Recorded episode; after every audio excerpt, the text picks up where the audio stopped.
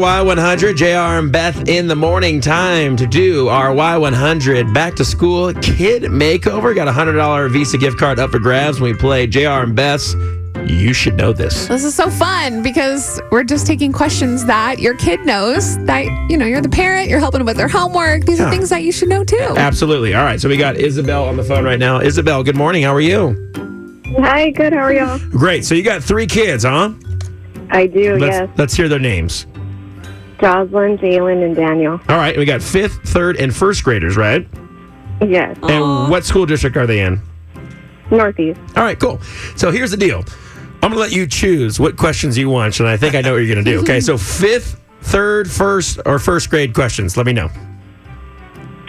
Um, let's get third.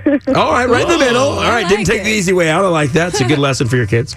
All right, third grade questions. Now listen, if you get it correctly, you're gonna hear this. Ah.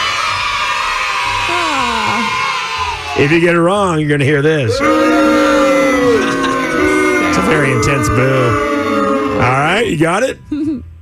okay. All right, Isabel, here we go. Isabel, first third grade third grade question. Here it is.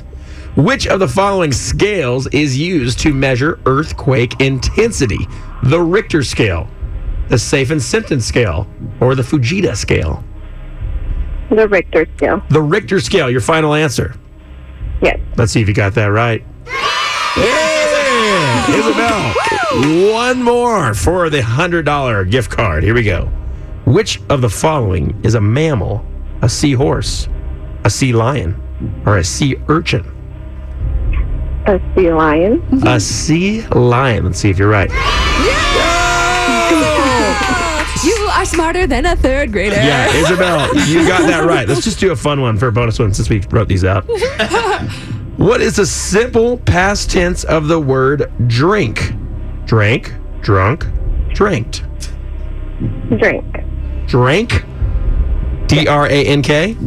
Yes. Sounds good to me. That's a smart mama right there. Yes! Congratulations. You got a $100 Visa gift card before tax free weekend. Yay! Yeah, that's great. So you can use that for back to school, you know, things, and each kid will get thirty-three dollars and thirty-three cents. That's how you're going to split that up for hundred dollars. No complaints. Yes. Anything helps. Yeah, no, no, I love it, Isabel. We're glad to help you out and wish the kids a happy first day of school. When do they start? Oh, They start the 27th. Okay, cool. So they got a little, you got some time. Maybe you can spoil them, take them somewhere for fun. Summer's still happening. Yes, absolutely. And are you excited for them to go back?